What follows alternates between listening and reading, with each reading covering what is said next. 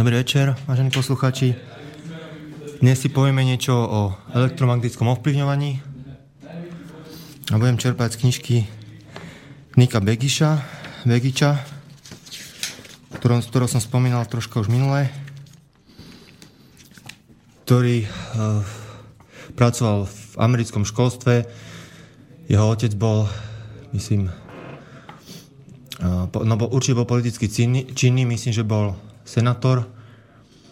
No a tento jeho syn sa práve preslavil tým, že sa zaoberal programom HARP ešte začiatkom 90. rokov, teda v prvej polovici a totiž tiež pôsobí na Aliaške. Takže sa o to zaujímal a, a popri tom teda sa dostal na stopu technológií, ktoré môžu ovplyvňovať alebo kontrolovať aj vedomie a podvedomie. Čo teda vďaka rýchlemu vývoju techniky v poslednej dobe veľmi pokročil tento uh, ako táto snaha veľmi pokročila proste k svojmu naplneniu. A teda v knižke Deformácie, deformácie emócií, myšlenek a chtení uh, sa venuje rôznym teda správam, aj, aj tajným správam, aj projektom, či už na americkej, alebo aj na ruskej strane.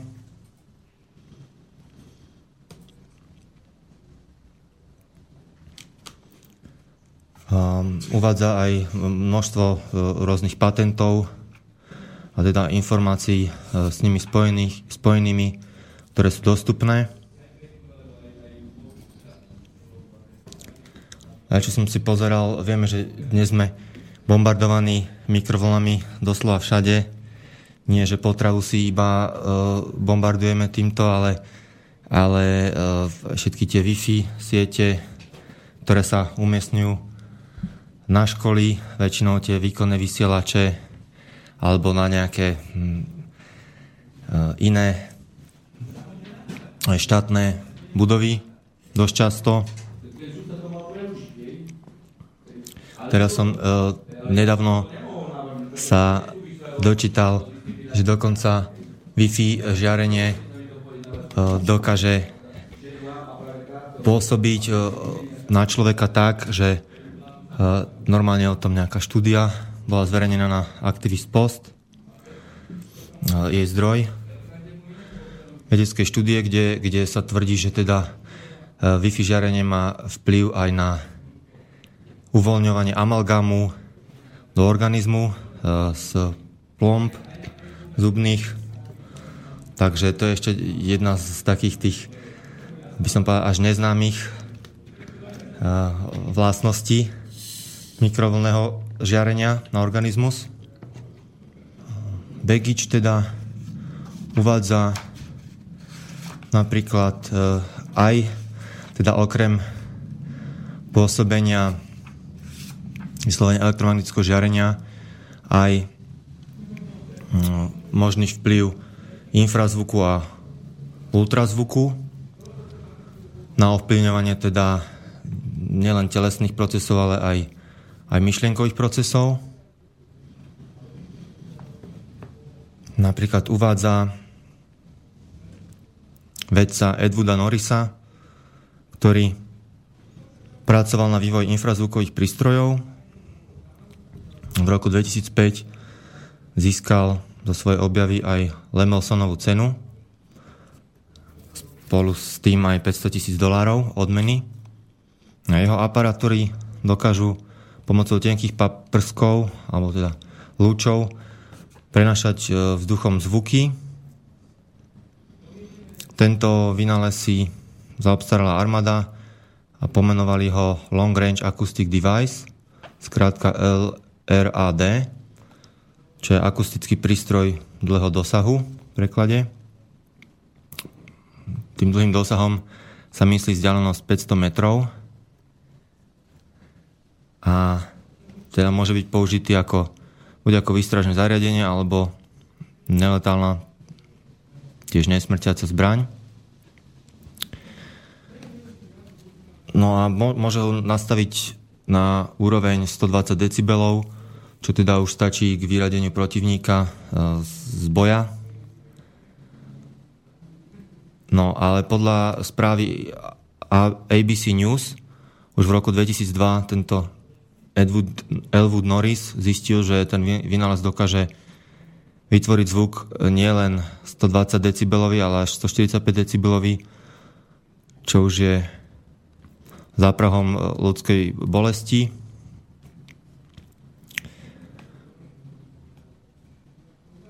Takisto v roku 2005 New Scientist zverejnil informácie o novom vynáleze firmy Sony. Hm, tento funguje ale uh, na ultrazvuku, je to vysiela smerom uh, do hlavy uh, pulzujúci ultrazvuk, ktorý vyvoláva zmyslové vnemy, napríklad pohybujúce sa obrazy, chute a tóny.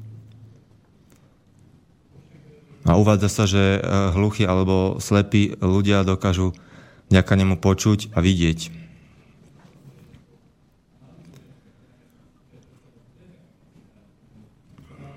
Čo je zaujímavé, minule som hovoril o, o e, firme okrem iného CBS Records, ktorá, ktorá vydávala metalové kapely a teda aj uh, album Judas Priest, ktorý viedol vlastne počúvanie tohto albumu zmených stavov vedomia viedlo uh, u, u labilných jedencov k, k samovraždám, alebo k pokusu o samovraždu v jednom prípade. Eh, tak vlastne som si to troška pozeral, tak s tou firmou CBS vraj mala čulú spoluprácu CIA. No a potom neskôr túto divíziu CBS uh, Records so, odkúpila práve firma Sony. Takže neviem povedať do akej miery teda je to ich vlastný vynález, alebo do akej miery proste vychádzali už z niečoho, Eh, predtým eh, používaného.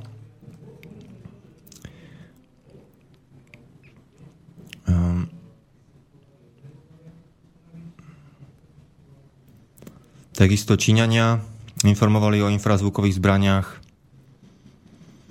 v princípe zhodné, zhodných eh, s aparatúrou Norisa a údajne aj pri, aj, aj pri nízkom výstupnom výkone dokážu vyvolať e, hrôzu alebo dokonca hromadnú hysteriu.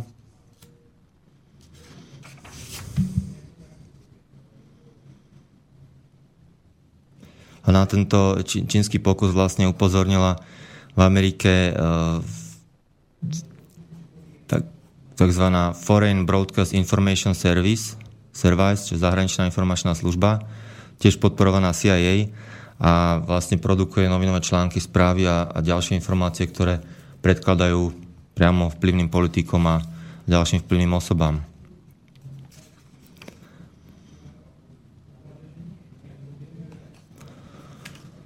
Begič uvádza, že vlastne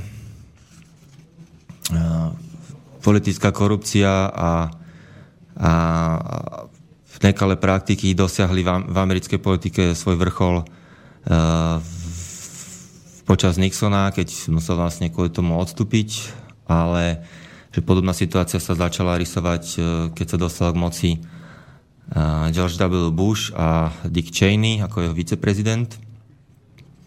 S čím možno len súhlasiť. Uvádza ďalšie teda aparáty a, a patenty v tejto oblasti. Mm, Napríklad existovali experimenty aj so sluchovým vnímaním mikrovln, eh, ktoré robil napríklad doktor Alan H. Frey. No ale teda stával sa vyslovene zdržanlivo pokusom na ľuďoch. A prenosu hlasu a ďalších informácií používal pulznú moduláciu mikrovln.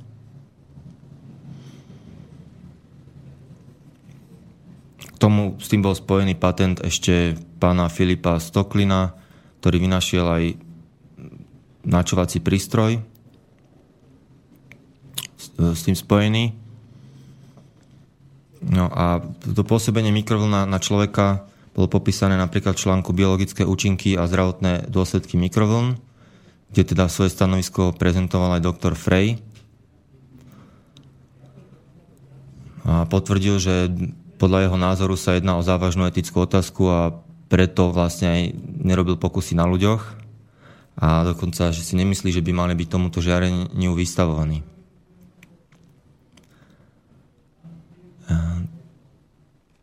Treba teda pripomenúť, že tento človek už ako jeden z prvých skúmal možnosti mikrovln pri e, navrátení sluchu. Publikoval vlastne tiež aj správu o biologických účinkoch modulovaných rádiových vln. V roku 1989 Američania udelili patent objavu, ktorý sa práve zaoberal účinkami impulzových modulovaných signálov. No a vďaka nim môžu dokonca v hlave pokusnej osoby aj znieť hlasy. Podobný patent si dal zaregistrovať aj Hendrikus G. Luz, ktorý preukázal, že impulzovými signálmi sa dá vyradiť nervová sústava a návodiť aj stavy uvoľnenia, ospalosti alebo aj sexuálneho zrušenia. V jeho patente sa píše, že pozoroval fyziologické vplyvy ako reakcie na podraženie kože slabými rezonujúcimi elektromagnetickými poliami o frekvencii 0,5 až 2,4 Hz. A pán Begič uvádza, že teda impulzové elektromagnetické polia dostatočnej sily vychádzajú aj e, z počítačových a televíznych obrazoviek a že to stačí na vyvolanie um, rôznych príznakov, no proste ovplyvňovania uh, ľudskej nervovej sústavy. Pritom je jednoduché aby zariadiť, aby obrazok na počítačovom monitori, monitore pulzoval veľmi jednoduchým programom sa to dá spraviť.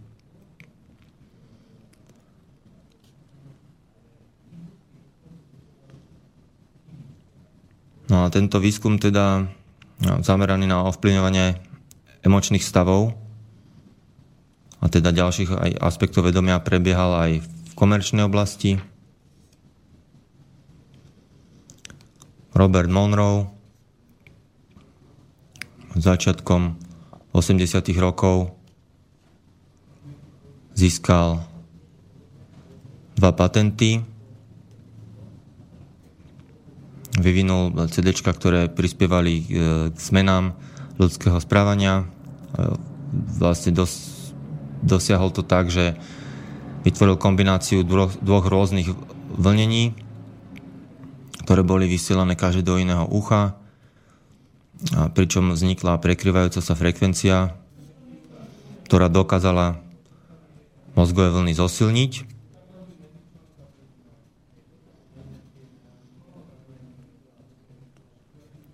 Ehm, takzvaná teda fantomová frekvencia, prekryvajúca sa frekvencia.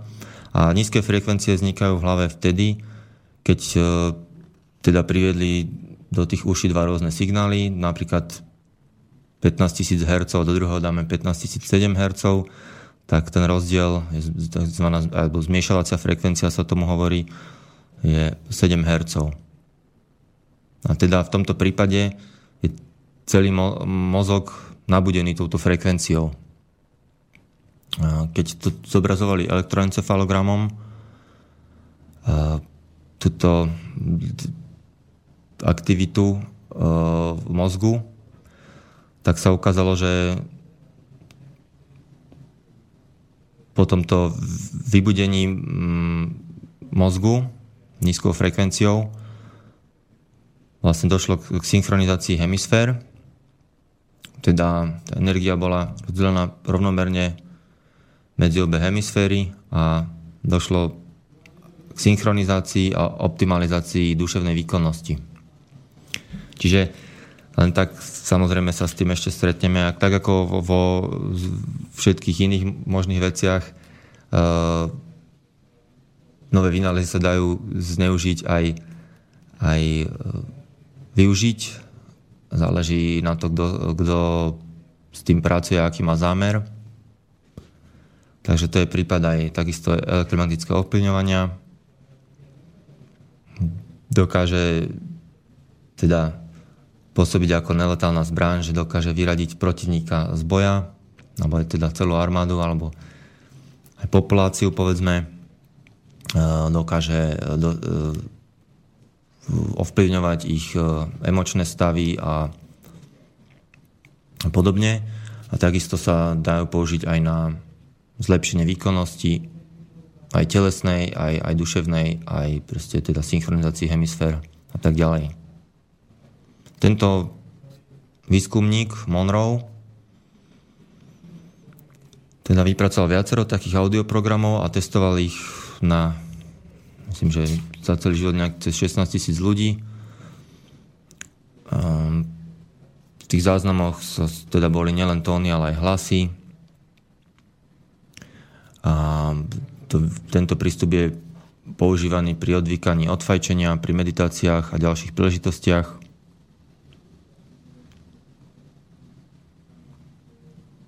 Potom americký patent číslo 4889526 popisuje aj metódu založenú na použití impulzných elektromagnetických signálov, ktoré v centrálnej nervovej sústave vytvárajú prúd jónov, ktorý prispieva k zníženiu pocitu bolesti. Vynálezcom je v tomto prípade William Bice, ktorý už v roku 1978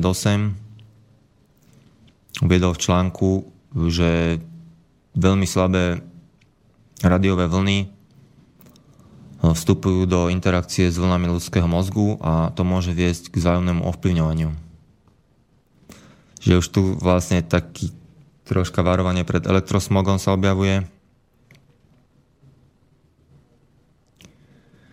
Ďalší patent udelený sa týkal použitia audiosignálov s veľmi nízkou a aj s veľmi vysokou frekvenciou na prenos podprahových informácií, čím by teda bolo možné obísť a podsunúť mu e, odkaz e, cez podvedomie. A to aj keď by teda dotyčná informácia bola v rozpore s názormi dotyčného človeka. Mohlo by to viesť aj teda k psychické nejaké nestabilite.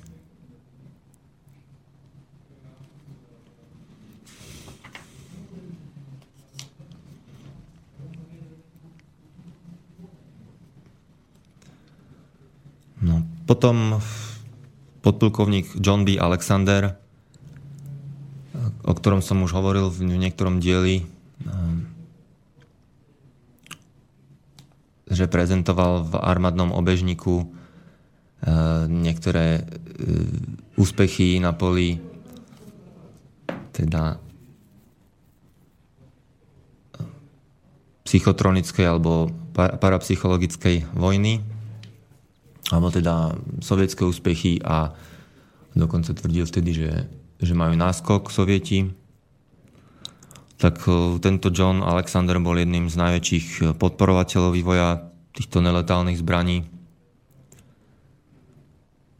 Pričom uvádza sa tiež, že teda e, tak ako bežné zbranie sú smrtiace a môže sa stať, že, že s nimi niekoho nezabijete, aj keď chcete, tak takisto pri neletálnych sa môže stať, že, že niekoho zabijete, keď nechcete.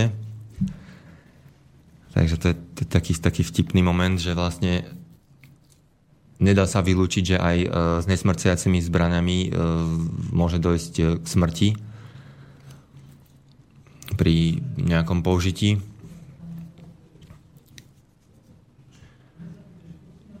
No a tento Alexander sa teda zaujímal aj o najrôznejšie teda obskúrne vedecké smery a parapsychológiu. Napísal aj knihu o metodách tréningu mozgu spolu s Janet Morrisonou Morisovou, ktorá mala mimochodom kontakty na bývalého námestníka riaditeľa CIA. A tým pádom e, sa dozvedela také aj zákulisné informácie. Samozrejme aj ten John Alexander mal určite svoje kvalitné kontakty. No a teda oni usilovali v princípe e, o to, aby e, síce tento vývoj prebiehal, ale aby výskum prebiehal otvorene, tak ako, ako predtým, teda aspoň ako, ako program Hviezdnych vojen. No a nakoniec teda v armáde sa dohodli, že tento výskum bude ďalej pokračovať v utajení, pretože keby sa to riešilo otvorene, tak e, by sa na to ešte viac upozornilo a ešte viac by sa na to mohli zamerať aj, aj iné skupiny a iné štáty. Dokonca došlo k tomu, že neletálne zbranie e, došlo k takému rebrandingu, alebo teda pre premenovaniu, že pre, premenovali na znemožňujúce systémy, disabling systems. A Vigič uvádza ako takú zaujímavosť, že keď Američania stanovili nejakú maximálnu hodnotu bezpečnej úrovne mikrovlného žiarenia, tak ju dal, na, nastavili tisíckrát vyššie ako veci bývalého Sovietskeho zväzu. Údajne to teda bolo spôsobené tým, že americká armáda sa opierala o zastaralý model, tzv. termický model, ktorý ešte teda v 50. rokoch platil, kde teda sa predpokladalo, že pokiaľ e, človek necíti nejaké termické efekty, tak e, v podstate iný účinok elektromagnetické žiarenie nemá na organizmus. No uvádza tiež teda, že Sovieti už e, dokázali, že v tých časoch, že elektromagnetické polia, ktoré majú oveľa nižšiu teda hodnotu ako ktoré sú oveľa slabšie proste ako, ako tie americké, tak už negatívne pôsobia e, na srdcový rytmus, krvný tlak a látkovú výmenu. A sovietský badateľ A.S. Pressman sa aj domnieval, že tieto polia vyvolávajú u človeka vizuálne, akustické a ďalšie zmysle vnemy. U zvierat boli pozorované aj zmeny emočného stavu, plne podobné ako keď im podali nejaké omamné látky. Niektoré prejavy sa podobali epileptickým záchvatom. A teda už Pressman tvrdil, že teda mikrovlny najviac ohrozujú človeka aj teda ďalšie bytosti od štádia embria až po štádium puberty, teda v štádiu vývoja v podstate. A dokonca vraj zistil, že už slabé elektromagnetické polia dokážu vyvolať genetické zmeny.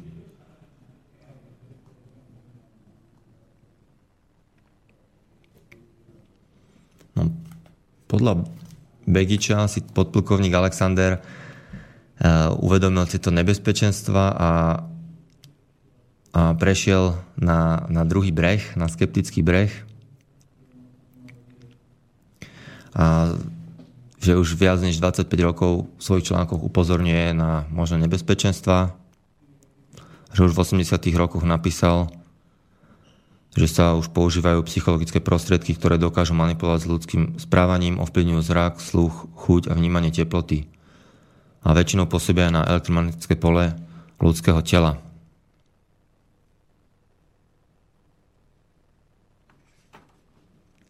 No, tento podplukovník, teda Alexander, e, sa zaujímal aj o videnie na diálku. Dokonca e, tvrdí, že e, na veľkú vzdialenosť sa dá prenášať z organizmus na organizmus aj choroby. prostredníctvom prenosu energetického stavu. Čiže zase, e, ak je možné liečiť na diálku, tak je možné na diálku aj prenášať choroby. No ale keďže som už rozprával dosť dlho, tak by sme si dali nejakú hudbu. Um, tento raz sú také rôzne cover verzie francúzského interpreta e, menom Etienne Dao. A je to teda od rôznych skupín a volá sa to uh, Peace Noir a myslím, že podtitul to má ešte do preference a podtitul to má homáž a elektropop uh, artist Etienne Daho, alebo tak nejako. Takže púšťame si z toho.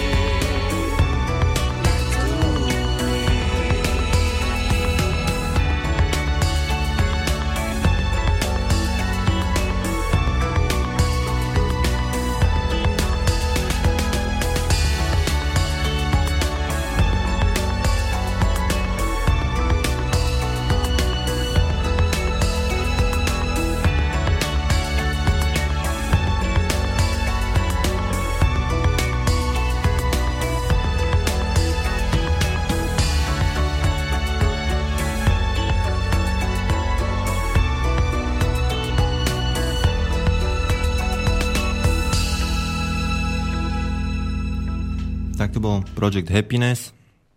Jeden z interpretov sa zúčastnili tohto cover projektu. Ináč pre zaujímavosť ešte teda minulé sme si hrali skupinu Clock a keby niekoho to zaujímalo, tak nepíše sa to klasicky, ale K-L-O-Q. No, pokračujeme. Takže Alexander sa zmienoval aj o vplyvňovaní ľudských bioenergetických polí, čo vedie k manipulácii s emocionálnymi a fyzickými stavmi. A v roku 1980 boli údajne takto zhypnotizovaní ľudia na vzdialenosť 1000 kilometrov.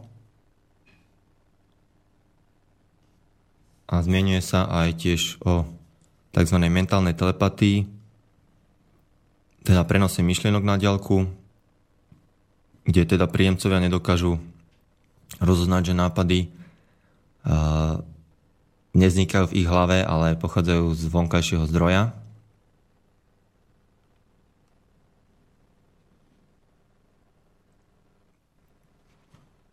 No, uh, vlastne celému tomuto uh, predchádzal ešte predchádzala taká vec, že v 60. a 70. rokoch 20. storočia sa teda v spravodajských kruhoch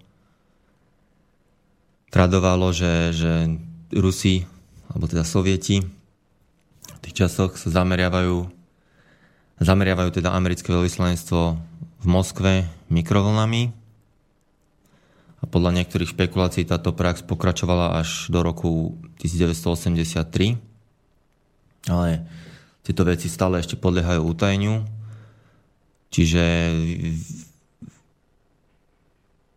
dokonca teda Američania tiež e, zahajili operáciu Pandora, počas e, ktorej teda skúmali účinky tohto žiarenia na mikrovln na opice.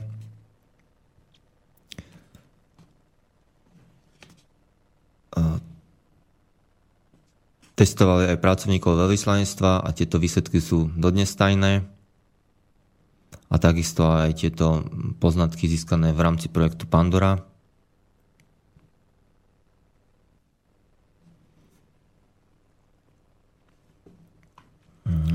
Takisto doktor Gottlieb, o ktorom som hovoril už, už predtým, ktorý bol šéf technického oddelenia CIA a šéfoval prakticky e, projektu MK Ultra, pod eh, teda Helmsovým vedením neskôr, eh, tak eh, čo, ktorý bol, Helms bol vtedy šéf CIA, neskôr teda, začiatkom 70 koncom 60 začiatkom 70 rokov, ktorý aj nariadil teda zničenie zničenie dokumentácie MK Ultra, keď vyplával na povrch teda Nixonové škandály aféra Watergate. Takže eh, o tomto ináč eh, bude viacej, dúfam, že neprezrádzam nejakú eh, tajnú vec, bude viacej v novom čísle Zema vek, ktoré teda vyjde začiatkom júna. A vlastne celé, celé toto číslo má byť na tému Mind Control, venované tomu v princípe. Mám tam tiež dva články na túto tému. Takže v podstate tento doktor Gottlieb prehlásil, že niektorí členovia Nixonovho sprievodu preukazovali behom Nixonovej návštevy v Sovietskom zväze v roku 1971 známky abnormálneho správania trpeli depresiami a bez nejakej zjavnej príčiny začínali plakať. A to už teda tajné služby vedeli, že, že sovieti majú k dispozícii mikrovlnnú technológiu, s ktorou dokážu ovplyvniť ľudské vedomie, spomienky a zdravotný stav. Aj halucinácie vyvolať a zmeny správaní. Takže samozrejme s takýmto odôvodnením e, určite sa uvoľnili nejaké prostriedky finančné aj, aj na výskum, či už e, MK Ultra alebo následné uh, skartované a projekty. A uvádza sa ešte, že prístroj LIDA, k tomu sa ešte dostaneme, ktorým, ktorým v podstate dostávali vojnových zajacov do stavu tranzu, v ktorom boli schopní prezradiť niektoré tajomstvá, ani o tom nevedeli, čiže, čiže to, tento prístroj uh, môže stať aj za tým úspechom. Uh, v princípe uh, neviem, či teraz v, Koreji to už bolo, ale vo Vietname. Vo Vietname ho totiž uh, získali Američania. Jeden a mohli ho preskúmať. A každopádne ruskí vedci údajne prišli na to, že obratením polarity mozgu, tým, že z prednej strany mozgu do zadnej je vedený prúd s veľmi nízkym napätím, môžu človeka umelo uspať a že existujú vraj aj jednoznačné dôkazy o tom, že sovieti zvládali tiež tzv. telepatickú hypnozu na stovky kilometrov.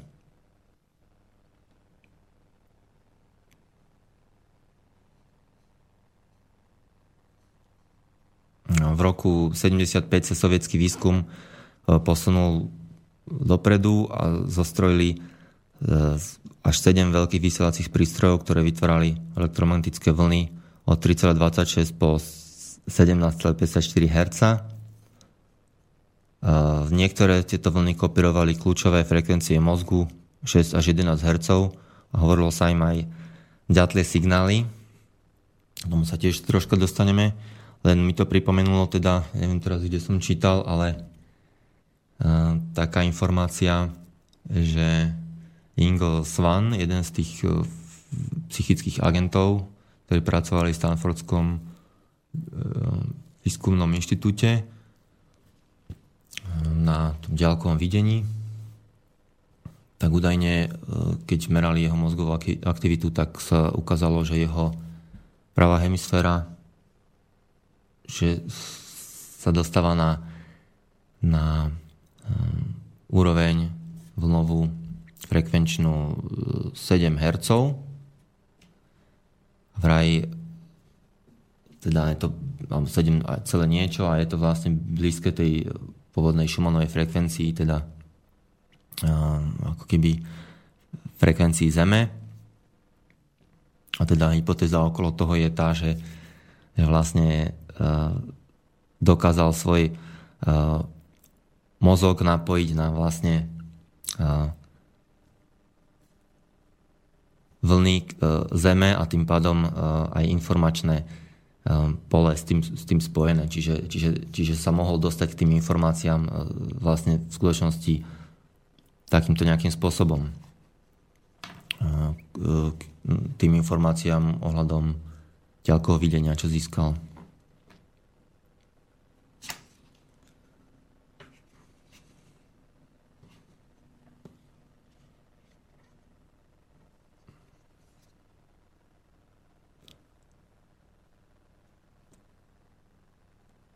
Mm, ďalej profesor Alan Šeflin upozornil na jednu takú, v podstate profesor práv na Univerzite Santa Clara. Mm, spísal správu už v roku 1982.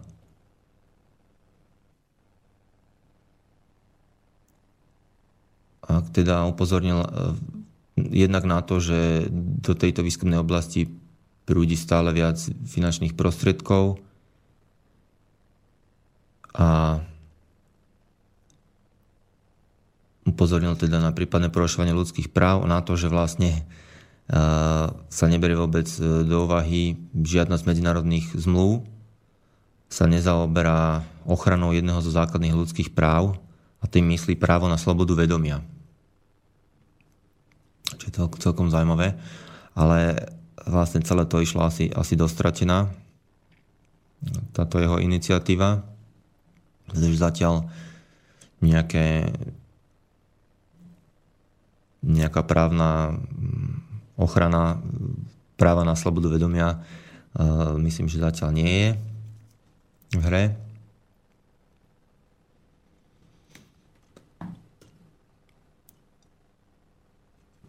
A pán Begič teda ďalej uvádza, že on sám teda mal viacero stretnutí a dokonca verejná mal to prednášku, ktorá bola financovaná Európskym parlamentom.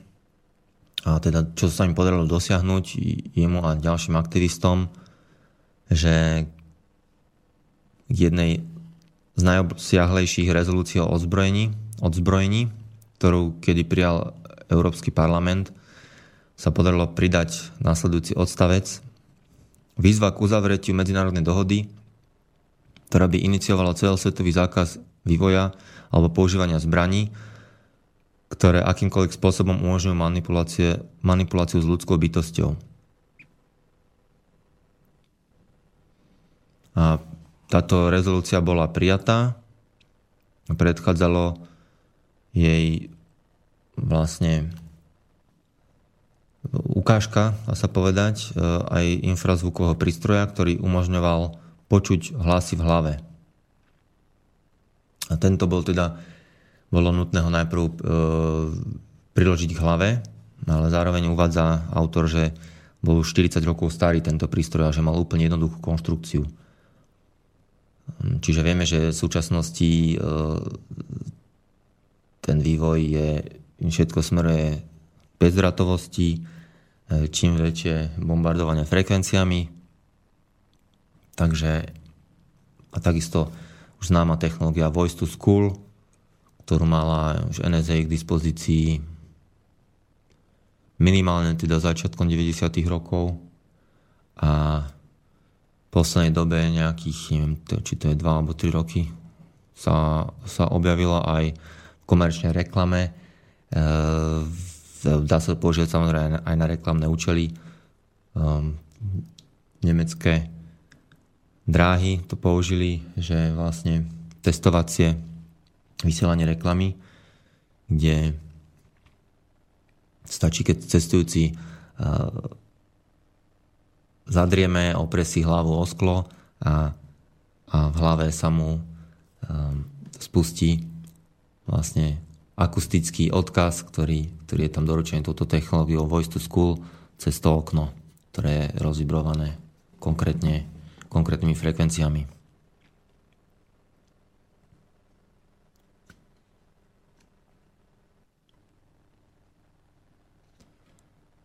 Hm, takisto autor uvádza, že ruská agentúra Interfax zverejnila v auguste 2002 správu,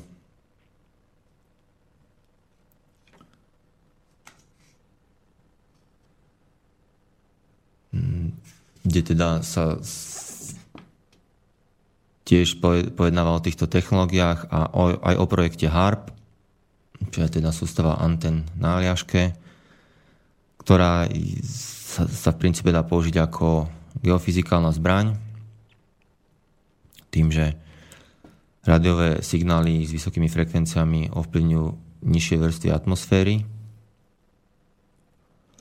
ale teda e, existujú aj indicie, že sa dá použiť aj na interakcie práve s ľudským vedomím a na, na plošné zmeny ľudského vedomia. A dokonca sa uvádza, že takéto zariadenia by mali byť až tri. Jedno na, teda na Aliaške, najznámejšie, potom ďalšie malo byť v Grónsku a tretie v Norsku. A pričom testy začali nejakom začiatkom roku 2003. Baggage uvádza, že tieto, táto sústava antén je schopná ochromiť radiokomunikáciu, elektronické vybavenie rakiet a vesmírnych lodí, spôsobovať výpadky v zásobovaní elektrickým prúdom, ropou a plynom. A teda v tej správe sa uvádza, že, že hlavne pôsobí negatívne na duševné zdravie človeka. A teda, že členovia Dumy ruskej požadujú, aby takéto rozsiahle geofyzikálne pokusy boli zakázané. Túto žiadosť podpísalo 90 poslancov a bola poslaná aj prezidentovi Putinovi, OSN a ďalším medzinárodným organizáciám. Takže táto výzva je už niekoľko rokov stará, teda opakujem z roku 2002, ale zase dostratená. žiadna reakcia ani zo strany Dumy ruskej, ani Európskeho parlamentu, ani zo strany orgánov USA.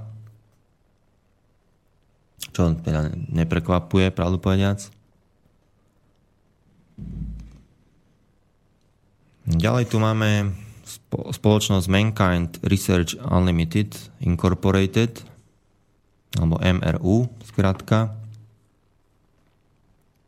ktorá mala aj teda svoje cs pobočky a podielala sa na príprave psychologickej vojny, skúmala bioenergetické polia a testovala možnosti ovplyvňovania ľudí prostredníctvom energetických polí. No, Begiš tvrdí teda, že MRU a CIA spájajú spoločné záujmy a aj keď teda mnohí zamestnanci MRU a tých cerských spoločností vôbec nemuseli vedieť, pre koho vlastne pracujú. A teda, že MRU sa snaží samozrejme prezentovať pozitívne a teda uvádzajú pozitívne nejaké aspekty svojej činnosti alebo teda e, program e, svojho, svojho výskumu. A má, je tu uvedený 31-bodový program, tak ja z toho niektoré uh, také diskutabilnejšie body prečítam, ktoré teda sú také náchylnejšie na, na zneužitie, aspoň takto na pre prečítanie, že posúdenie elektronického narkotizačného prístroja vyvinutého francúzskými vedcami, ďalej prieskum geopatogénnych faktorov a ich pôsobenie na ľudské zdravie, nasadenie elektromagnetických vln e, s vysokou frekvenciou alfa k narkotizačným účelom, testovanie psychobiologických a chemických liečiv a drog meniacich stavy vedomia a nálady, zmena emočného stavu skupín ľudí, vyvolaná pôsobením biofyziologických techník a elektromagnetických polí, vytváranie akustických halucinácií použitím špeciálnych silových polí, výskum stimulácia elektromagnetickými poliami na hemoptízu a na zloženie krvi ľudí a zvierat, meranie elektromagnetických polí normálnych a rakovinových buniek a zhubných nádorov, pôsobenie elektromagnetických polí na ľudskú krv a jej zrážanlivosť, analýza fyzikálnych a chemických faktorov ovplyvňujúcich čuch. Tak to len tak na ukážku.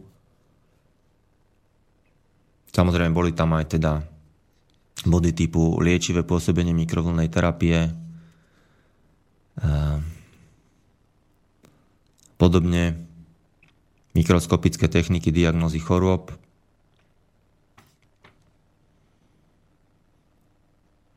Zamestnanci boli prevažne teda veľmi kreatívni a nadaní odborníci z rôznych odborov. MRU spolupracovala aj s ľuďmi, ktorí sa pohybovali teda na okraji vedy a neboli hlavným prúdom brány ani vážne. Ale každopádne sa im podarilo dojsť e, k nejakým objavom.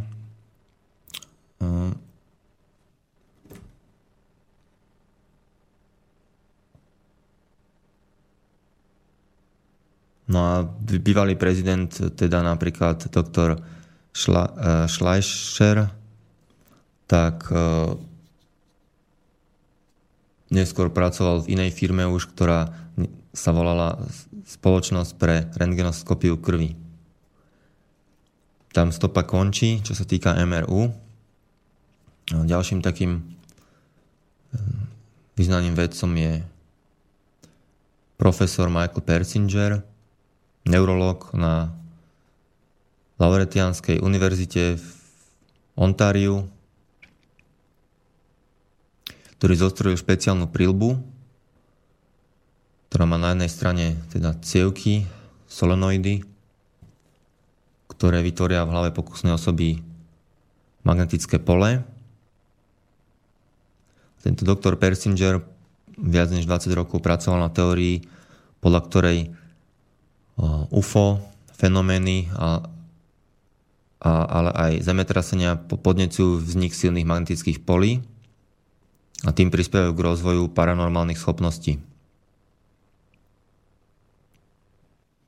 Zistil, že pokiaľ sú simulované, stimulované spánkové laloky, dochádza v mozgu ľudskom k rozvoju mystických predstav a ďalších zdanlivo paranormálnych javov.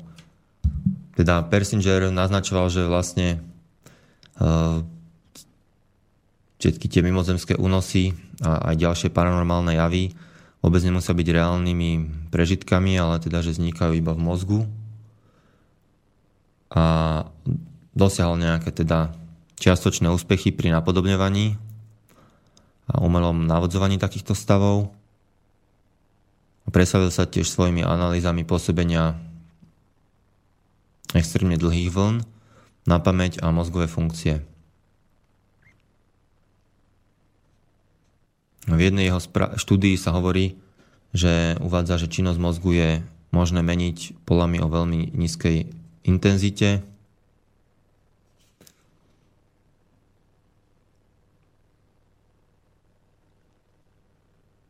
No to, to sú v podstate veci, o ktorých sa vedelo už v roku 69, e, keď e, Gordon J.F. McDonald, ktorý bol vedeckým poradcom prezidenta vtedajšieho Johnsona, povolaním geofyzik, konštatoval, že Umelo vytvorené impulzy by mohli v určitých oblastiach planety vytvoriť relatívne intenzívne silové polia, ktoré by na dlhú dobu negatívne pôsobili na vedomie ľudí veľkých skupín obyvateľstva. No, Begič pripomína teda, že americká vláda už má niekoľko zariadení typu HARP, ktorými ovplyvňuje magnetické pole Zeme a že taký účinok sa dá dosiahnuť aj inými spôsobmi.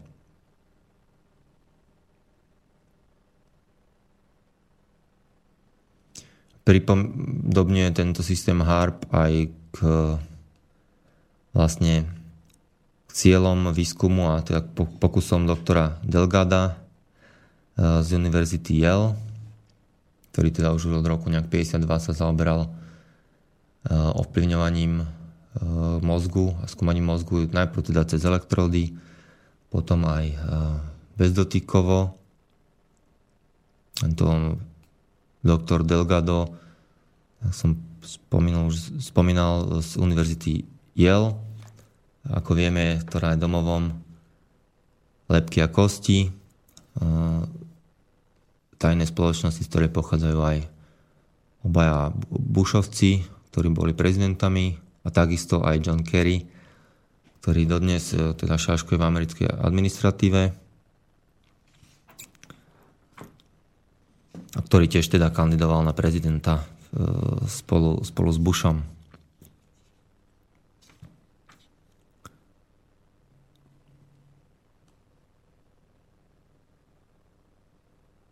No,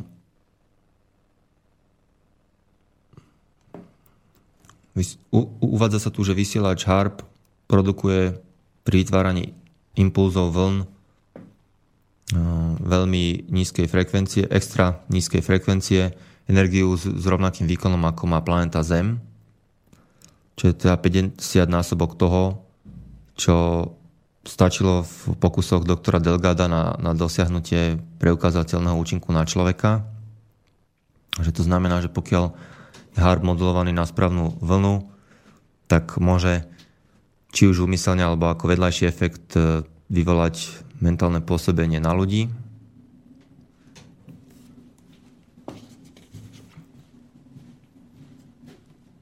A teda môžeme konštatovať, že impulzové vlny extra nízkych frekvencií od 1 do 100 Hz pravdepodobne ovplyvňujú biologické sústavy.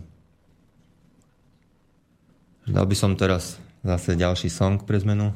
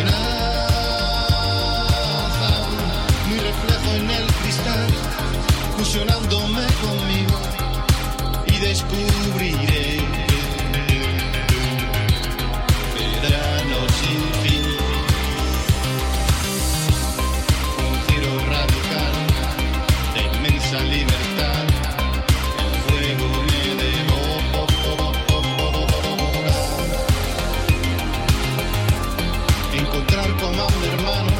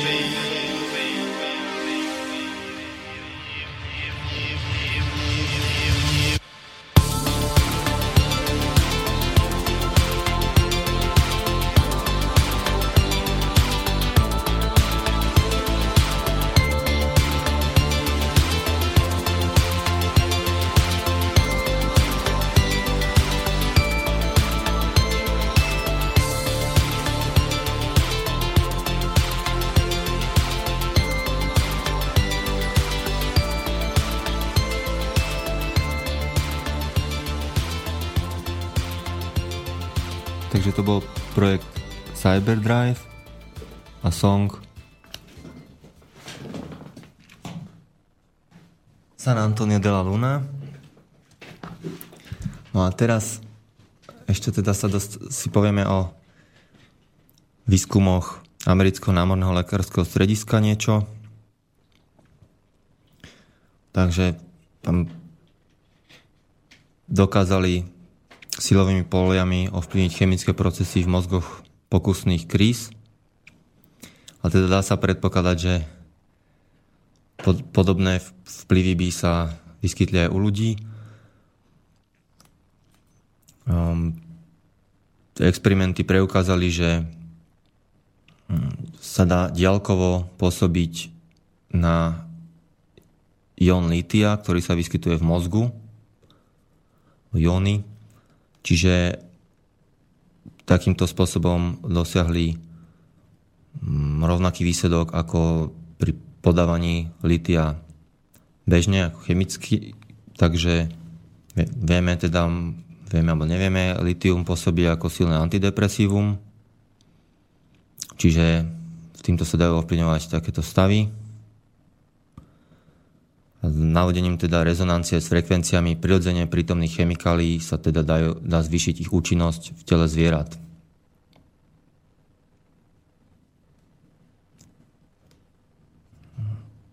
ďalej Begič uvádza aj osobnú skúsenosť s výskumom fínskeho fyziologa, doktora Makelu, Makela sa píše s, s, s dvoma bodkami na obidvoch A. Myslím, že Reijo sa číta, Reijo to píše. Uh, teda, ktorý patril k jeho veľkým učiteľom a teda aj učiteľ, keďže bol lekár, tak e, vyškolil aj ďalších 15 fínskych lekárov a teraz je už síce po smrti, ale jeho dcera pokračuje v jeho výskume. Doktorka Anna Makelaová a je, má, je už autorkou tiež niekoľkých významných objavov. No keď e, tento doktor Makela bol vlastne vynálezca, vytvoril systém elektrolaserovej akupunktúry a snažil sa to teda presadiť e, vo Fínsku, ale, ale tamojšie lekárske organizácie ho hnali pred súd, on ale tú kauzu vyhral a teda pokračoval ďalej v svojom výskume a teda aj vyškolil ďalších. Teraz tá metóda je povolená už nielen vo Fínsku a aj v niektorých ďalších európskych štátoch, ale aj v USA. Takže to pán Begič sa teda rozhodol to vyskúšať tú metódu. Najprv si nechal teda klasicky vyšetriť zdravotný stav bežnými prostriedkami, ale aj teda pomocou duhovky. A na základe toho tento doktor fínsky prišiel k tomu, že kedy si absolvoval zápal plúc a, a trpel tedy plúcnou nedostatočnosťou, čo sa okázalo byť pravda, že mal hneď dva zápaly plúc pred niekoľkými rokmi. No a na to teda mu chcel doktor Makala ukázať, že ako je telom rozvádzaná energia a ako je možné, ako je možné podporiť činnosť plúc pomocou rôznych bodov na hrudi a na ušiach bez fyzického kontaktu s prístrojom sa teda na jeho hrudníku objavili nejaké kruhovité e, asi centimetrové body, to kruhy teda. A jeden bol jasne červený, druhý skôr rúžový a to údajne súviselo so stavom jeho plúc. No a na to sa na to zacítil pulzovanie v uchu e, a to, ktoré prechádzalo do rytmického štípania a ktoré bolo tak intenzívne, že, že to už nemohol vydržať. A preto požiadal doktora, aby, aby dal prístroj ďalej. No a keď mu tak, tak tomu doktor povedal, že niektoré orgány sú vo výbornom stave, ktorý keď prechádzal cez patričný bod, tak necítil vôbec žiadnu bolesť. No a teda na miestach, kde tomu prirodzenému toku e, do cesty postavená prekážka, tak sa energia hromadí a dráži nervové zakončenia. No a teda tento doktor Makela lieči takým štýlom, že podľa teda toho, o, aké, o akú chorobu ide, alebo teda nemoc, tak Liečba trvá 1 až 8 týždňov a pacienti dochádzajú 5 krát do týždňa na 30 minútové ošetrenie. No a teda ešte aj správna strava samozrejme pomáha. A dokázal úspešne teda zmierniť e, stavy roztrúsenej sklerózy, cukrovky a rôzne druhy rakoviny.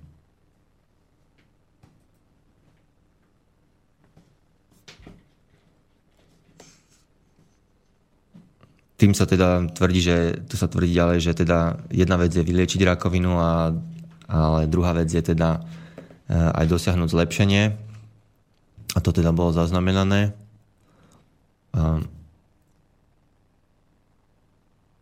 No a ďalej uvádza, že, že keď sa pustil s týmto doktorom uh, do debaty o systéme HARP, tak uh, ten doktor si to dôkladne preštudoval a spomenul si aj na prístroj, ktorý sa istý čas predával v Japonsku,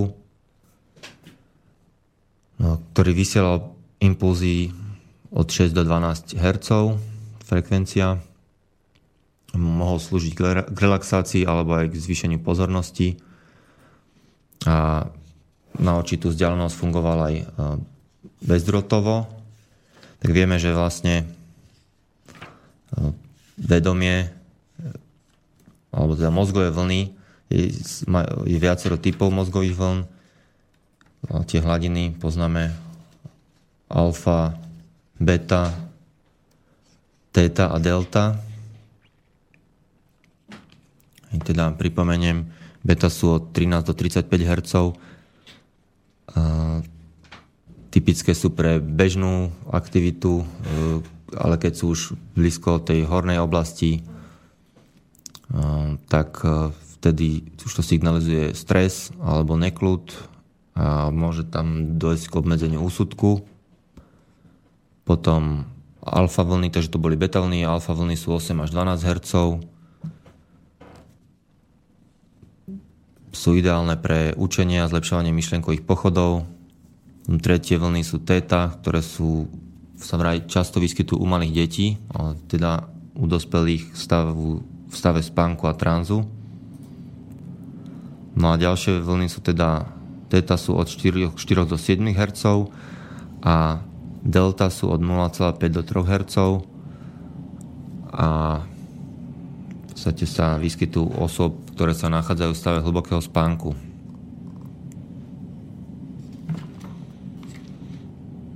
No a tieto mozgové vlny teda môžu byť samozrejme ovplyvnené vonkajšou stimuláciou, môžu byť prekryté a pozmenené signálom vychádzajúcim zo špeciálneho generátoru a tým pádom vyvolajú aj ehm, úpravu alebo zmenu chemických procesov v mozgu, a teda zmenu pocitov, myšlienok a celkového telesného stavu. A to aj v, v aj v zápornom zmysle.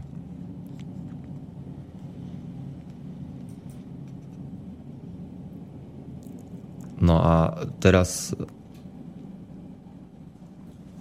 čo sa týka harpu, tak e, istý zástupca americkej armády údajne pripustil, že Harp je okrem iného určený aj k prenosu impulzových rádiových vln, teda tých, o ktorých e, sú domienky, že pôsobia negatívne na, na, alebo aj indície na zdravie a ľudí aj zvierat.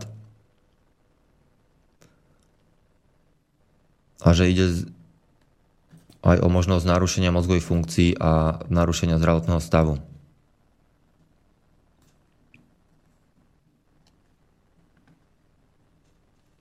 už e, kapitán Paul Tyler, ktorý bol od roku 70 do roku 77 vedúcim projektu námorníctva, ktoré sa zaoberalo prieskumom elektromagnetického žiarenia.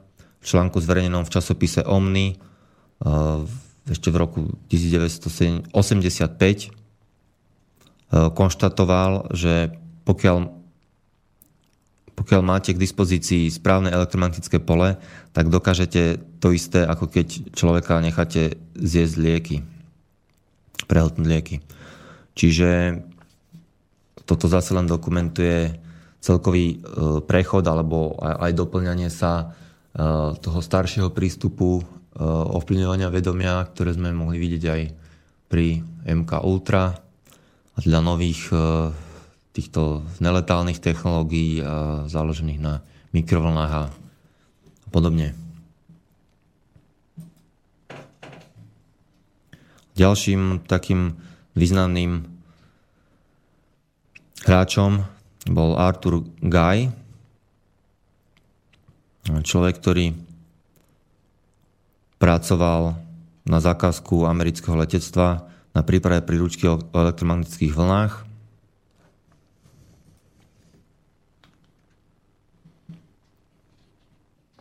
No a pri týchto pokusoch e, robil pokusy aj pre Washingtonskú univerzitu s krysami, ktoré teda vystavovali tomuto žiareniu elektromagnetickému a teda od vzniku stresu až po tumory to, teda takéto, takéto symptómy tam sa vyskytovali a teda vo väčšej miere ako v kontrolnej skupine neožiarených zvierat, až, až štvornásobnej v štvornásobnom počte sa tam vyskytli. A to, a to ešte stále bola pritom dávka 20 krát nižšia, než ktorú predpisujú, než ktorú dovolujú predpisy USA.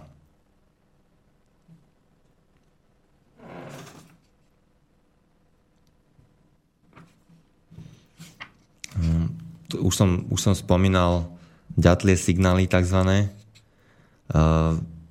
ktoré sa pripisujú aj um, tomu zariadeniu, ktoré sa nachádza v blízkosti jadrovej elektrárne Černobyl. Existujú aj dokonca teórie, že, že vlastne e, nešlo tam ani tak o, o Černobyl, ako o to, e, že vlastne celý ten výbuch Černobylu, že to bolo proste e, ešte krycia operácia, že tam išlo o to odstaviť ten, tento tento vysielač a že to bola proste americká nejaká tajná operácia, urobiť tam vlastne poruchu a, a tým pádom uh, tá oblasť zostala zamorená a ten vlastne sa potom prestal používať aj ten vysielač. Um, v podstate v Amerike sa tým zaoberal, zaoberal doktor Andrej Harič, ktorý teda spolupracoval aj na štátnych, aj na súkromných projektoch. V podstate sovieti začali s týmto vysielaním 6. júna 1976 tým vysielaním týchto ďatlých signálov a proste pripomínalo to, ako keď naozaj uh, ťuka rytmicky ďateľ do, stromu, tak preto to má takýto názov. A doktor Puharič získal údaje o signáloch e, extra nízkych frekvencií od zástupca kanadskej vlády, od zástupcu kanadskej vlády a dospel teda k názoru, že pôvodné sovietské signály boli vysielané na frekvencii 5 až 15 Hz. Pokúsil sa ich aj napodobniť a vytvoril smerovateľný lúč o šírke 70 km, ktorý sa šíril, ktorý sa ťahal od Otavy e, kanadskej až cez New York až do Washingtonu. Použil pritom veľmi e, slabé pole, e, okolo 25 nanotesla. Myslím, že ľudský mozog má pikotesly, čiže stále je to, je to viac oproti ľudskému mozgu, o pár rádov. No ale ako uvádza teda pán Begič, tak e, táto energia tak, tak by, by sa strátila, pokiaľ by to nebol teda riadený signál. No a Puharič teda spoločne s Robertom C. Beckom zostrel aj prístroj a vysielal teda signály o 10 až 100 nanotesla Čiže nielen tých, tých 25, ale teda skúšal aj rôzne eh, aj, aj silnejšie, aj, aj slabšie magnetické polia troška. Pripojili k tej aparatúre veci aj EEG na meranie mozgových prúdov a sledovanie bolo možné realizovať v oblasti 2 až 20 Hz frekvencie a u 30% testovaných osôb došlo k prekryvu s mozgovými vlnami a u polovice sa objavili psychofyziologické reakcie. Vedci tak zistili, že ľudia sú teda nesmierne citliví aj na veľmi slabé magnetické polia, e, ktorých pôsobenie vedie teda k následujúcim dôsledkom. Pri 6 Hz sa dostávajú bolesti hlavy, čo zaujímavé pri 6,66 Hz a, a menej sa dostáva nevoľnosť a bolesti hlavy, zmetenosť a depresívne obavy. Pri frekvencii 6,8 Hz, 8 Hz a 9 Hz vznikajú vlny alfa podporujúce meditáciu a pocit blaha.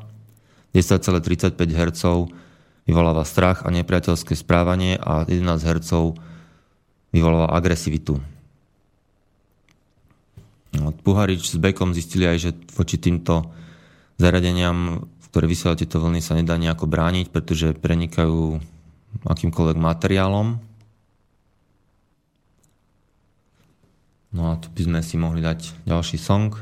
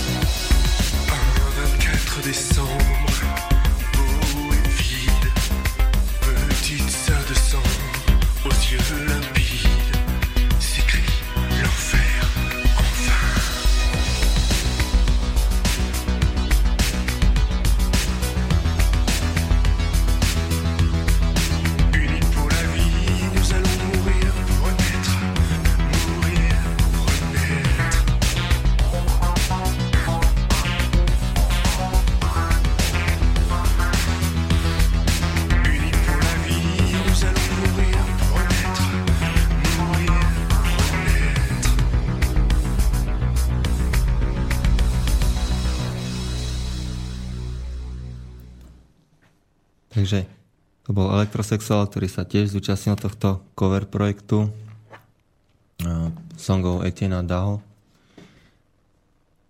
Ako som spomínal uh, na začiatku, že vlastne sa podľa, podľa štúdie uh, vlastne ešte z roku 2008 ktorá bola pripomenutá na serveri Activist Post začiatkom tohto roku, sa uvádza, že v podstate amalgam sa uvoľňuje pri používaní Wi-Fi zariadení, ale uvádzajú sa hneď v názve, že aj pri tých e, magnetických zobrazovacích metodách, magnetická rezonancia, e, tiež dochádza k tomuto javu.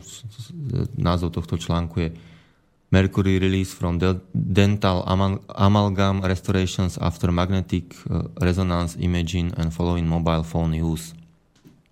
Čiže ešte tomu som chcel povedať aj, čo som hovoril predtým, uh, keď robili títo uh, veci, pokusy s veľmi slabými magnetickými poliami, Puharič 25 nanotesla alebo teda 100 nanotesla, tak bežne pri vyšetrení magnetickou rezonanciou sa používajú oveľa silnejšie polia.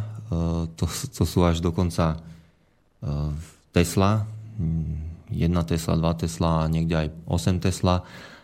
Ono, čím viac Tesla, tým akože dôkladnejšie sa to dá zobraziť.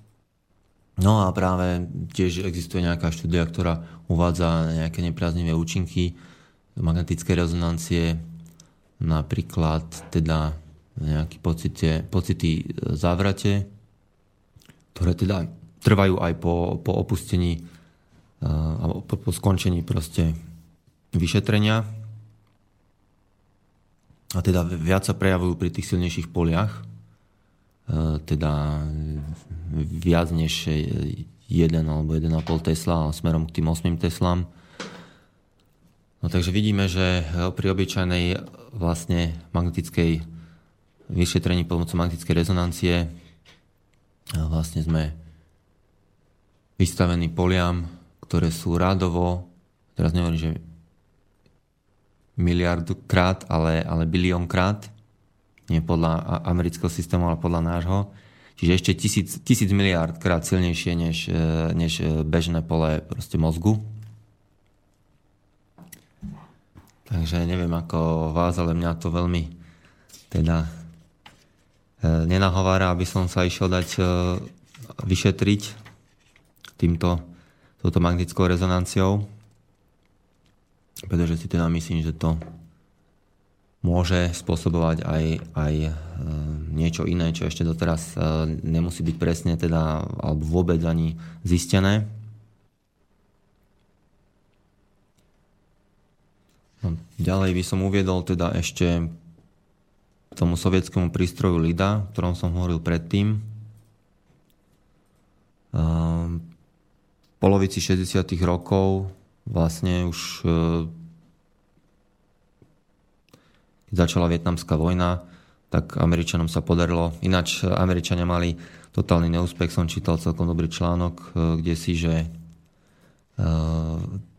čo sa týka Vietnamu, tak Američania tam totálne zlyhali e, so svojimi, so svojimi špionmi, pretože chceli používať samozrejme rodinných Vietnamcov ako svojich informátorov, ale tí v prevažnej väčšine teda hrali na, na dve strany a a vlastne dávali úplne zavadzajúce informácie, posielali do pasci a podobne.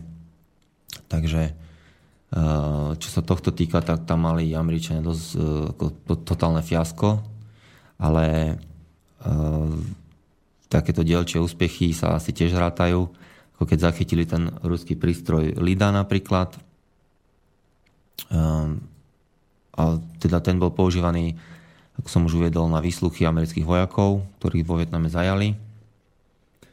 Išlo o aparatúru, ktorá vysielala oscilujúci elektromagnetický signál kombinácii s audiosignálom, audiosignálmi a využívala aj stroboskopické svetlo, čiže e, všetko možné dokopy.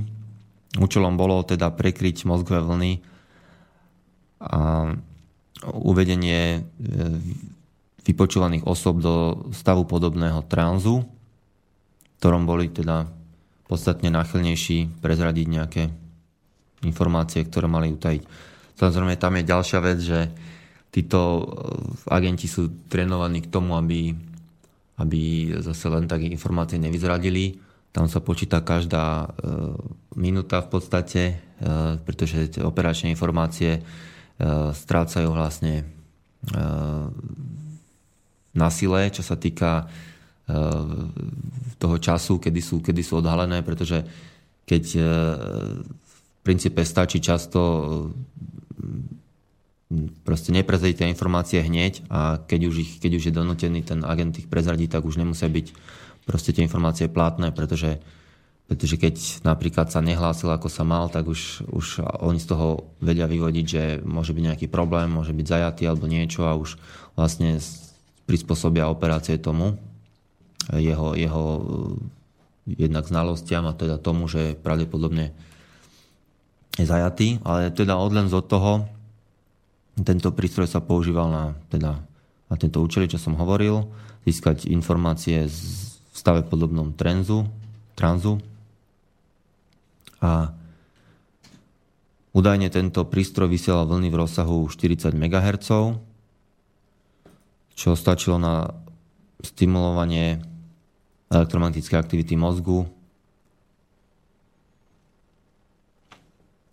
a teda, pri, teda tam stačia nižšie frekvencie. Tento prístroj skúmal doktor ADI.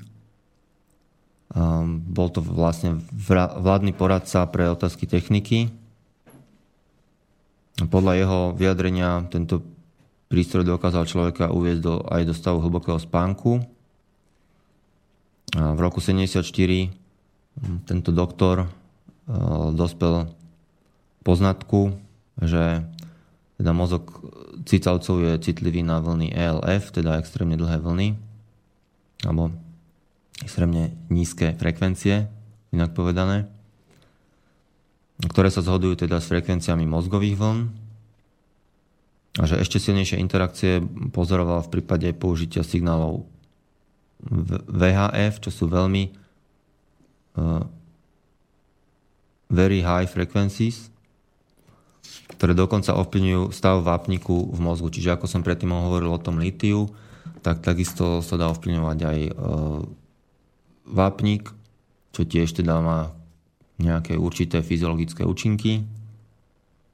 Tento doktor Adej neskôr pracoval v nemocnici pre vojnových veteránov, takže to, to si viem predstaviť, že tam sa tiež odohrávali všelijaké pokusy, o ktorých e, nemusíme mať ani tušenia. Ale teda oficiálne tam skúmal e, zvieratá a mozgové vlny zvierat. A dokázal, že teda keď e, mozgové vlny zvierat sa zladia s impulzovými vlnami, tak sa dá dosiahnuť napríklad teda lepšia schopnosť učenia a teda v spolupráci so, s doktorkou Suzan Bavinovou zistil, že niektoré polia sú síce príliš slabé na to, aby vyvolali nervový impuls, ale dokážu zmeniť spôsob prichytenia ionov vápnika na bunečných stenách a teda ovplyvniť celú, spustiť e, celý rád bunkových chemických reakcií. Teda chemické pochody nutné k premene myslenia a zdravotného stavu sa dajú naštartovať aj pomocou veľmi nízkych dávok energie. Opäť sa potvrdilo. No, v 70. rokoch teda sa prevalili aj e, začiatkom aj tie pokusy CIA MK Ultra a, a dopočul sa o tom aj americký kongres a v roku 75 zvolal Rockefellerovú komisiu, ktorá mala teda vyšetriť podivné praktiky CIA e, s tým, že sa tam teda zneužívali mm, a robili sa tam tie, tie pokusy v rámci, čo som už popisoval minule, v rámci MK Ultra.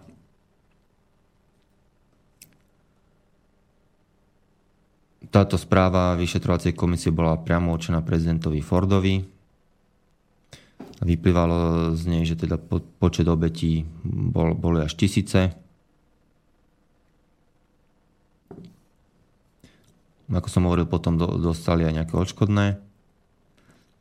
No a pán Begič uvádza ďalej, že, že e, taký trend, že stále viac a viac materiálov e, sa utajuje, že kým v roku 2001 e, sa uchoval nejaký počet, tak v roku 2004 to už bol dvojnásobok utajovaných informácií, čiže behom troch rokov je to vlastne dvojnásobné číslo, konkrétne 15,6 miliónov dokumentov a teda na túto údržbu a uchovávanie týchto dokumentov len v roku 2004 uh, vydali proste Spojené štáty 7,2 miliardy dolárov údajne. Spomínal som už doktora Delgada, No, ktorý teda od roku 52 sa venoval výskumu mozgu a zverejňoval svoje výskumy aj v rôznych odborných časopisoch, teda celým menom doktor Jose M. R. Delgado. V roku 1969 zhrnul svoje poznatky v knihe Physical Control of the Mind, alebo teda fyzikálna kontrola mysle. Najprv teda používal pokusné zvieratá, ktorým dal do mozgu elektrody a myslím, že aj potom spoločnosť Sandia robila podobné pokusy tiež, že vlastne e, smerovali stádo dobytka pomocou príkazov cez elektrody, že proste keď e, dobytok išiel nejakým smerom a mali s iným, no tak e, dostali nejakú šupu a e, jednoducho keď sa odklonili od, od tej cesty, tak, tak e, ich to proste navedlo naspäť. A teda Delgado, neviem teraz, či priamo v tomto už figuroval, ale každopádne podobné pokusy robil tak či tak. Pomocou elektriny teda dokázal tiež od stavu spánku po stavu veľmi zrušeného vedomia dosiahnuť a vlastne v svojej knihe použil aj citát z dokumentu OSN Vojna začína v hlavách ľudí a preto na rovnakom mieste musí začať aj mierový proces.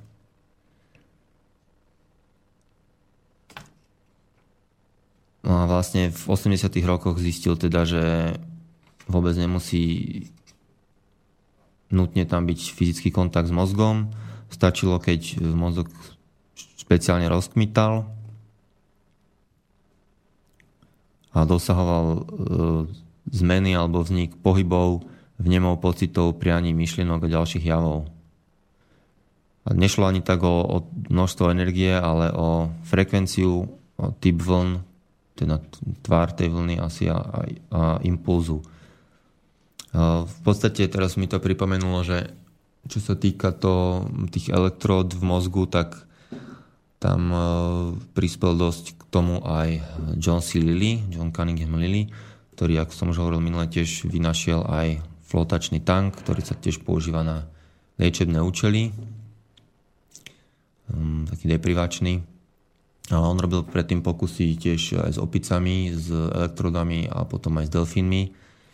No potom, jak sa začala zaujímať armáda, tak postupne on e, teda e, sa odpojil od tých elektrod a, a teda snažil sa e, ja neviem, komunikovať s delfínmi, skôr vylúštiť ich jazyk a tak podobne.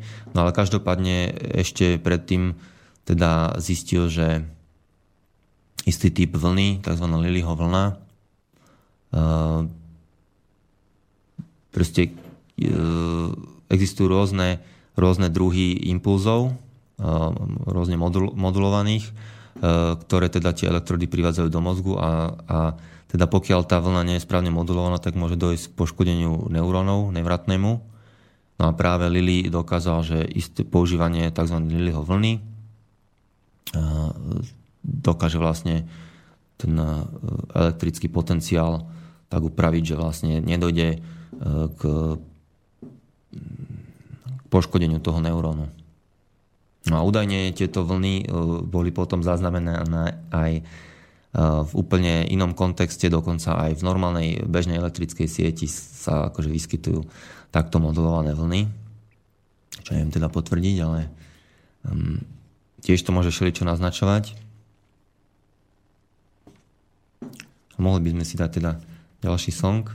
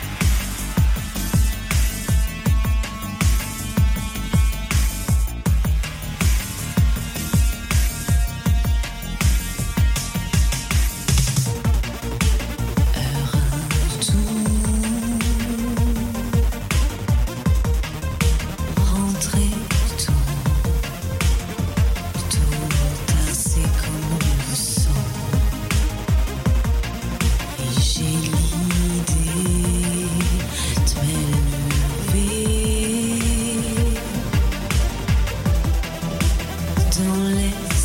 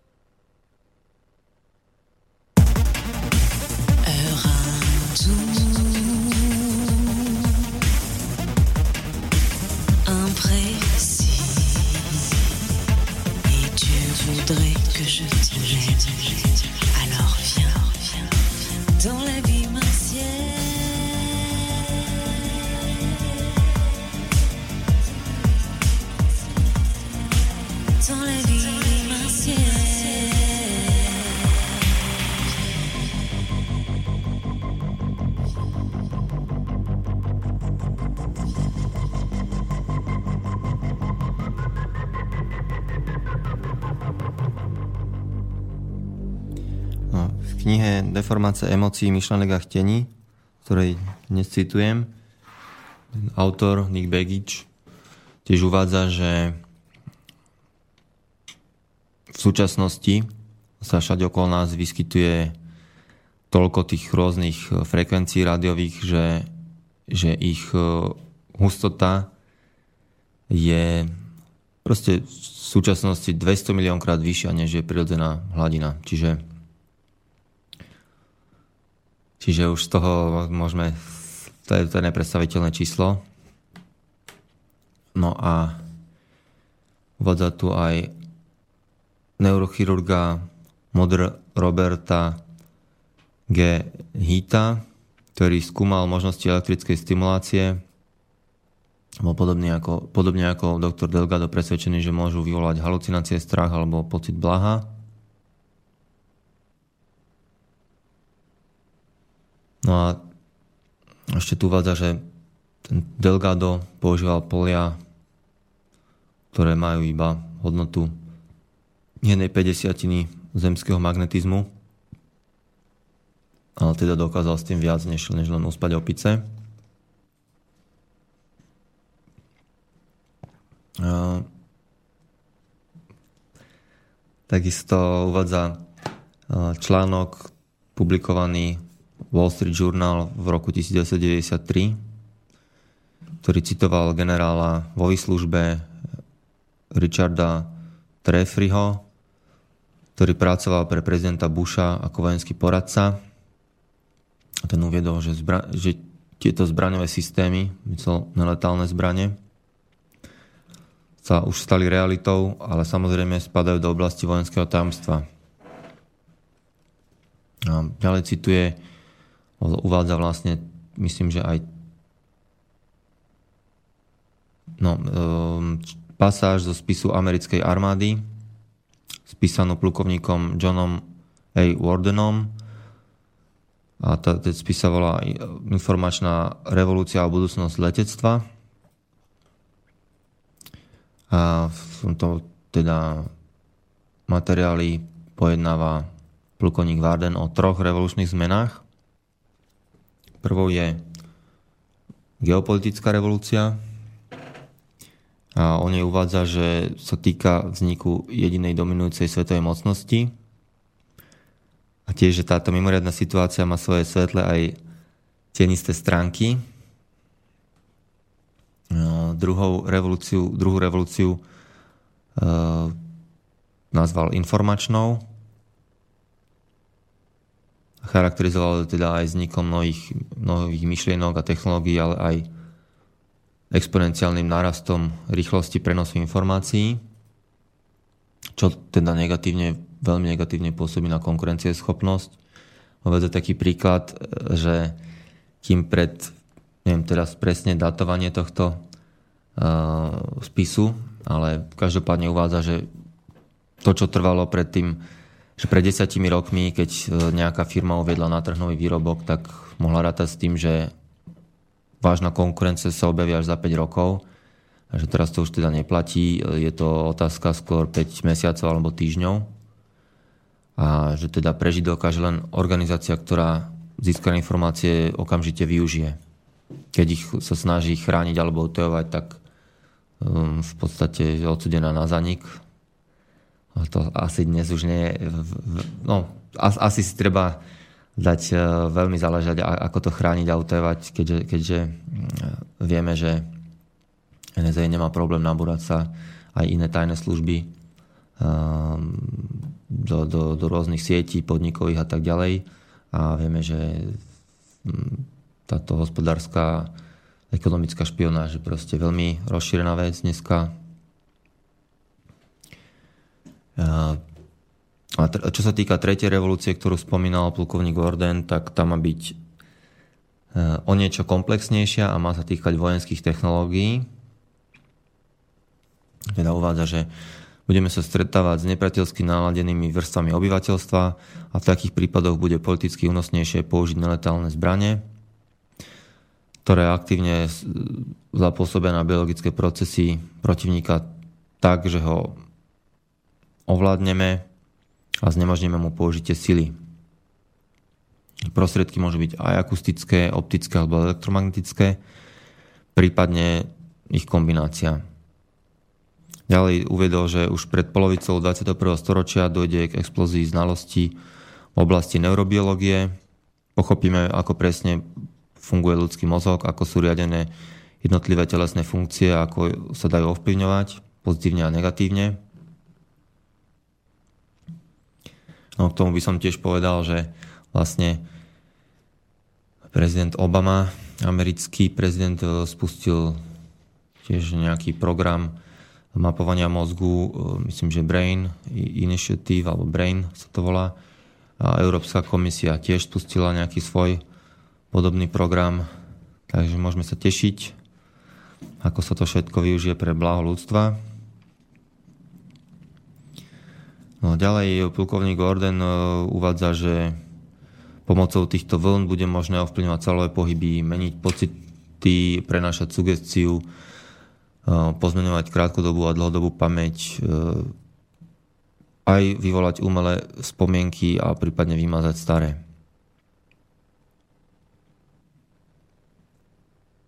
A teda navrhuje, že sústrediť sa najprv na interakciu elektromagnetickej energie s nervovými spojmi, ktoré ovládajú riadenie svalov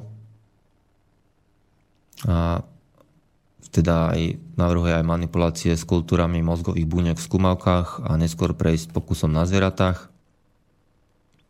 A uvádza, že zrejme dokážeme tiež v ľudskej hlave vytvárať umelé hlasy, čo poslúži k zmeteniu protivníka alebo tajnému predávaniu príkazov že pokiaľ ľudské telo zasiahne silný mikrovlnný impuls v gigahertzovej oblasti, tak dojde k veľmi miernej zmene teploty, čím sa rozťahne tkanivo a táto dilatácia, tu rozťahnuté tkanivo stačí k vzniku akustickej vlny. Teraz pán Begič uvádza, že akustické pole s intenzitou 5 až 15 kHz, no tak v podstate intenzita je divné slovo, skôr frekvencia, keď sa hovorí o kilohercoch.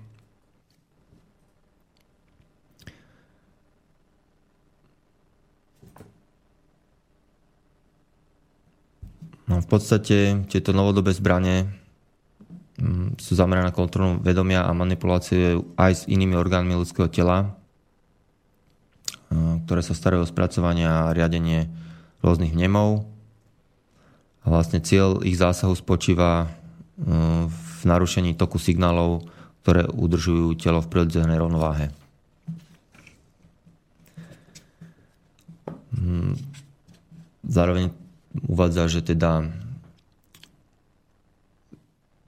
sa to dá využiť samozrejme v informačnej vojne, pretože vedenie informačnej vojny si dáva za cieľ teda zahltiť ľudské telo dezinformáciami, ovplyvniť individuálnu logiku a racionálne myslenie. A teda údaje získavané telom z vonkajších zdrojov môžu byť zmenené rovnako ako údaje v počítači. A teda pôsobenie na ľudské telo a mozog týmito vonkajšími signálmi je teda zrejmým aspektom informačnej vojny.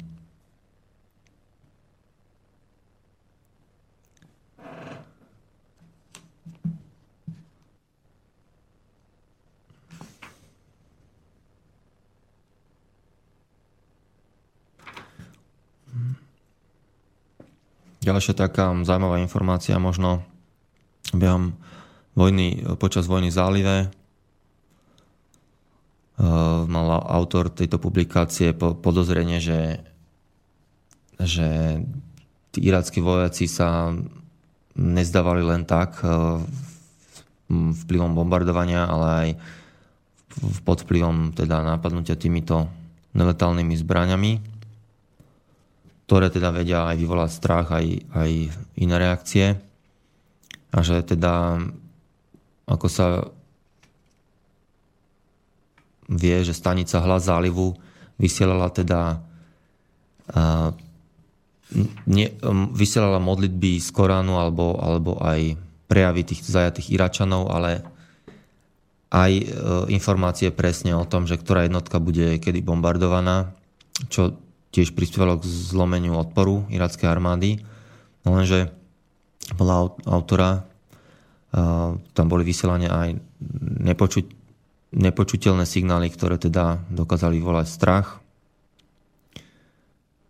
A zrejme, že to boli signály na vysokých frekvenciách, ultravysokých frekvenciách.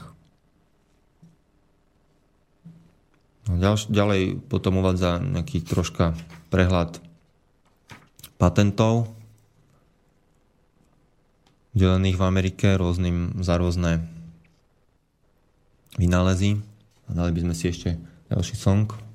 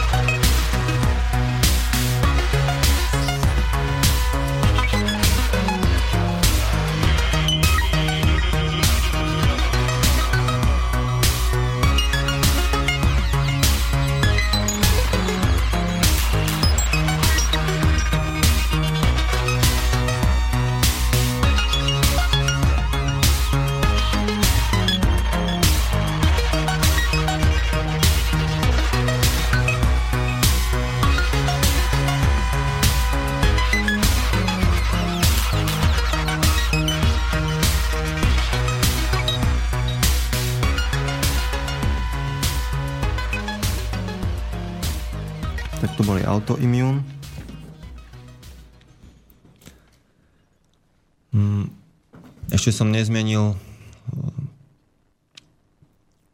tak iniciatívu pre podporu technológií záznamu mozgu, alebo po anglicky Brain Imaging Technology Initiative, ktorá teda zriadila aj niekoľko regionálnych centier. Bolo do nej zapojené aj ministerstvo energetiky a táto iniciatíva sa zameriavala na pochopenie mechanizmu vzniku chorobných závislostí a na výskum nových farmaceutických liečebných metód. Pomocou teda ovplyvňovania myšlienok.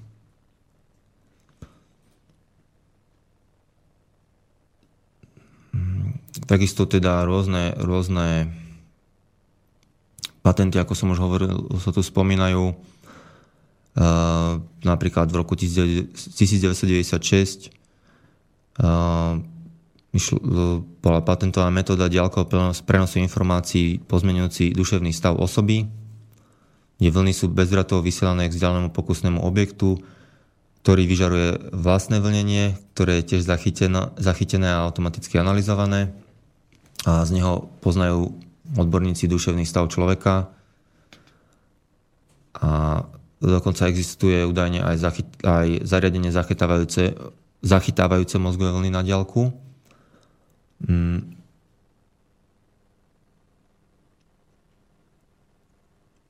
Kde vlastne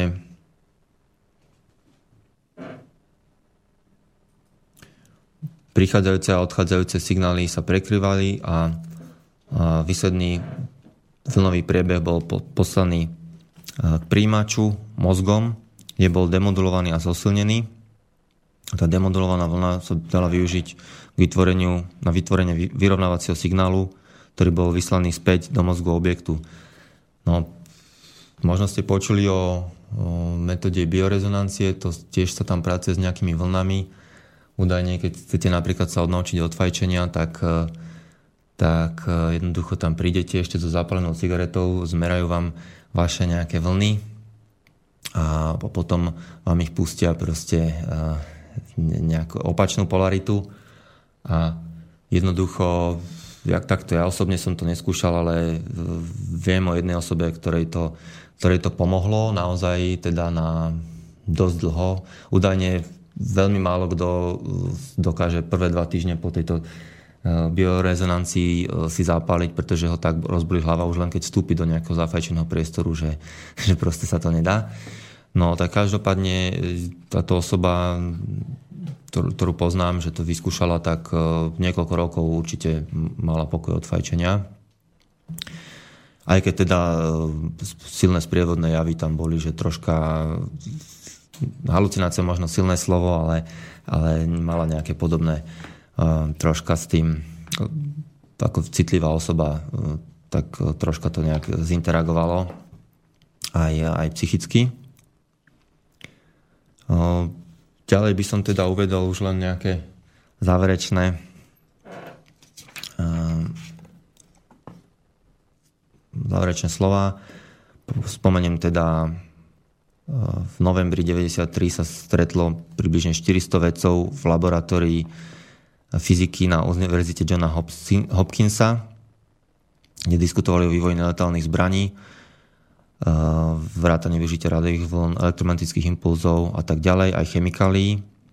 A konferenciu financovalo laboratórium v Los Alamos. A hlavné referáty mal predniesť doktor Edward Teller, tiež americká vrchná štátna zástupkynia, ktorá sa ale nedostavila. Každopádne doktor Teller bol jeden z otcov vodíkovej bomby, takže už tu môžeme vidieť, že asi uh, jaký veľký záujem o tieto technológie má americká vláda. No viac e, potom na budúce niekedy, alebo teda v knihe. Prajem vám ešte pekný večer. Pustíme si ešte poslednú vec. Dovidenia.